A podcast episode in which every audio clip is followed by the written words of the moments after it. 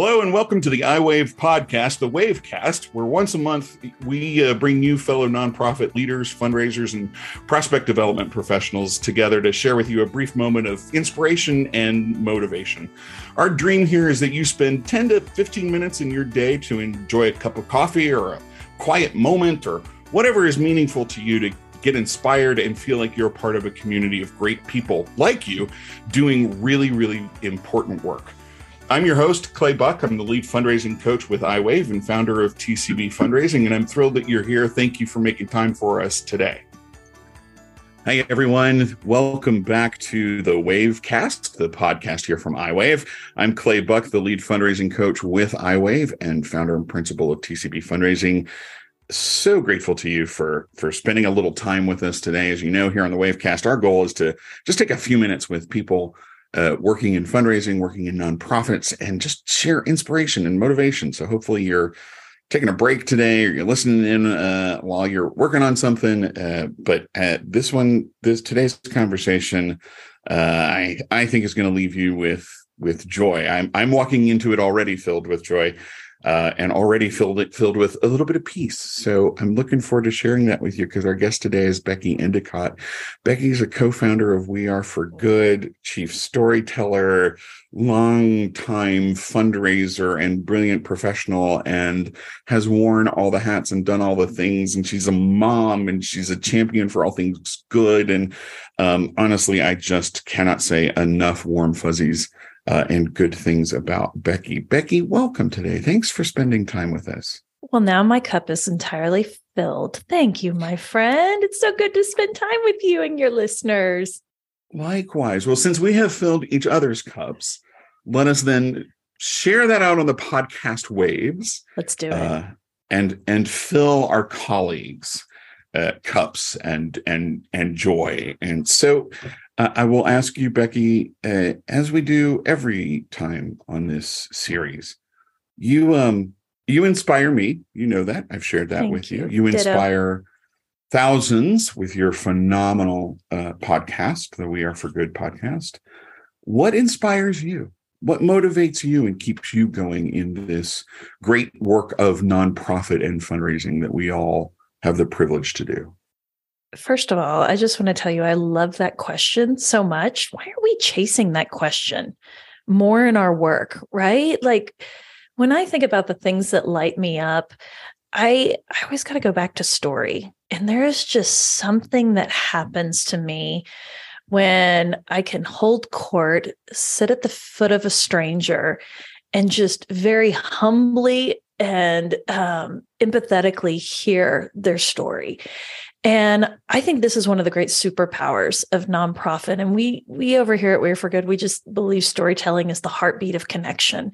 It connects people to causes. It connects the cause to impact. It connects people to institutions. And it just reminds us of how human we are. And so we put a ton of emphasis into the storytelling. And I just don't think nonprofits do it enough.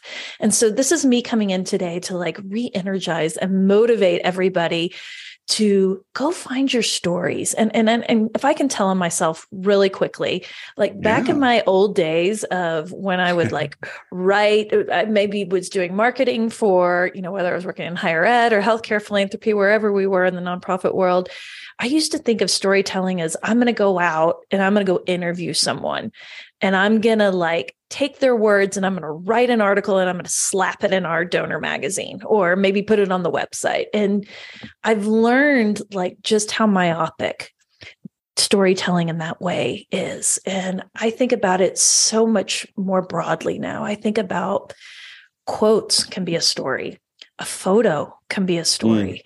A video can be a story. And every time that I go in and interview someone, what I think is going to be the story, it never is. They always take it a different way. Yeah, I get something out of it. And then it leads to all these other questions and the synapses are firing because we're, you know, just rubbing off on each other and we're getting, you know, just jazzed about the joy and the transformation. And so, yeah, let's talk about some storytelling. That's my jam. I have like 8,000 follow-up questions, but we might have to schedule like a whole long, whatever to really dig into the details of this. But I want to keep on that level of, right, you know, folks having a cup of coffee, snack, whatever, and taking this and going through the rest of their day going, yeah, right.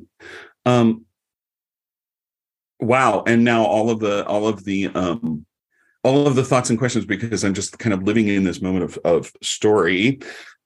Do you think that the stories that we gather are different and take different forms based on what our role or responsibility is? And quite honestly, I sometimes feel like, and forgive me if I put you on the spot here.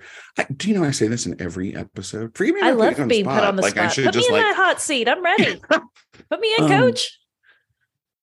I feel like sometimes our colleagues in prospect development, in prospect research, in data management, in advancement systems, you know, all of those worlds get left out of quote unquote storytelling. Oh my gosh. And they're so pivotal in it. So pivotal. Tell me how you see that. Okay, well, I'll even give you a story on this one time. Yes, of course. I know, a story for the story. I was working at Oklahoma State University's foundation. It was my first big nonprofit job. I was running the marketing department. And I remember some of my frontline fundraisers would come to me and say, hey, can you go interview donor A over here? They just made a nice gift.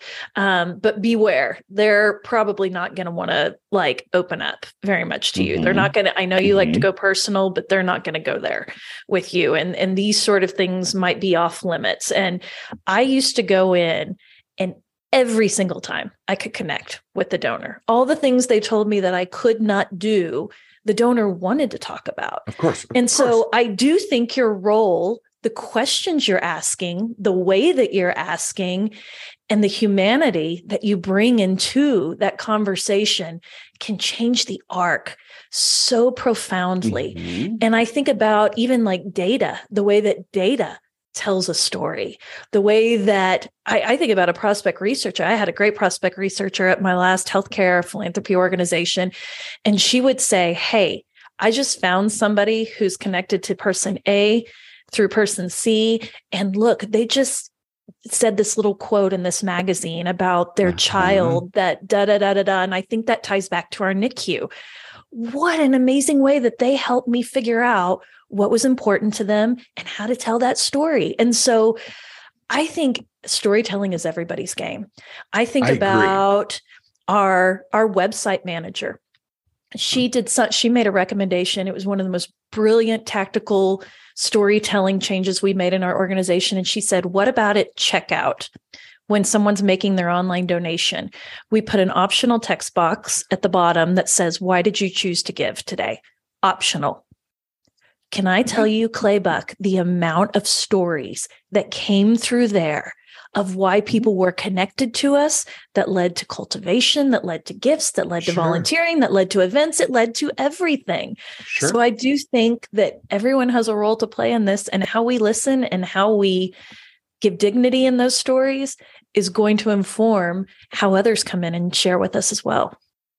I think that we in this space are the holders of story. We are the arbiters of story. We stand in the space between people who care and want to help and things that need. That is the space that we occupy. Yes, whatever what a our gift. Role. But I also really truly believe, and this has kind of been a new evolution for me in terms of thinking of it this way. The information, the data that donors provide to us is the story that they're telling us. See, we tend to talk about storytelling as outbound, right? The stories that we tell. Let's also get really good at listening to the stories that donors in our community as a whole are telling. Because the donor that doesn't provide you any information, that's a story. There's a signal.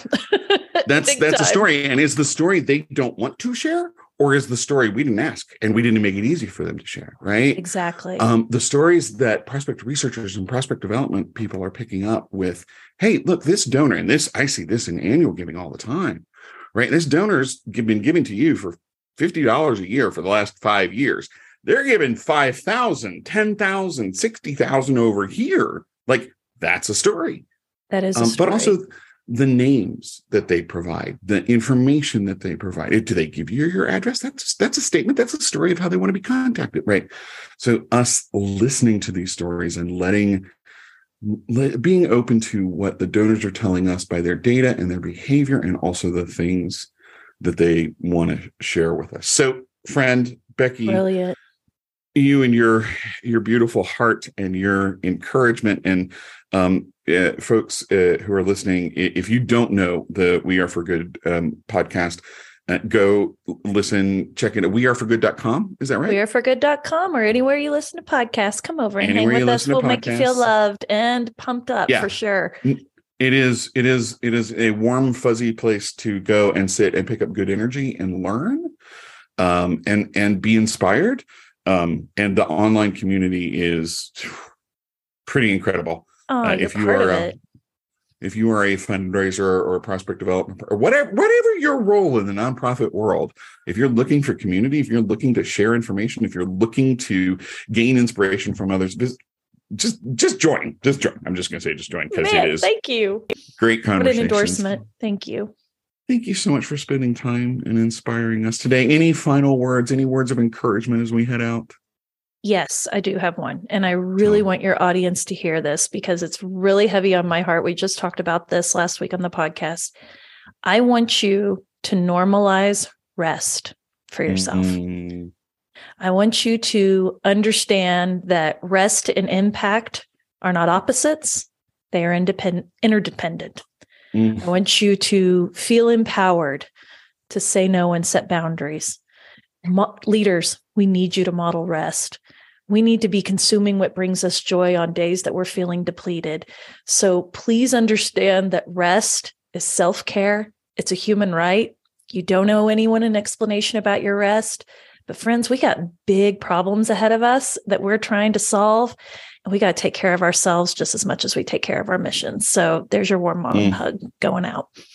Your warm mom hug. I love it. Virtual mom hug.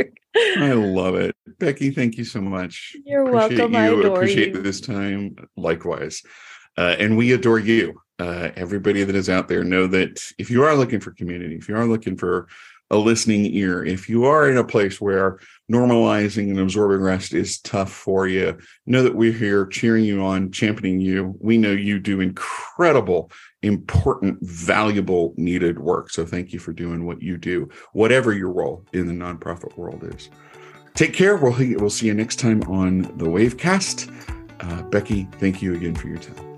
Thank you, my friend.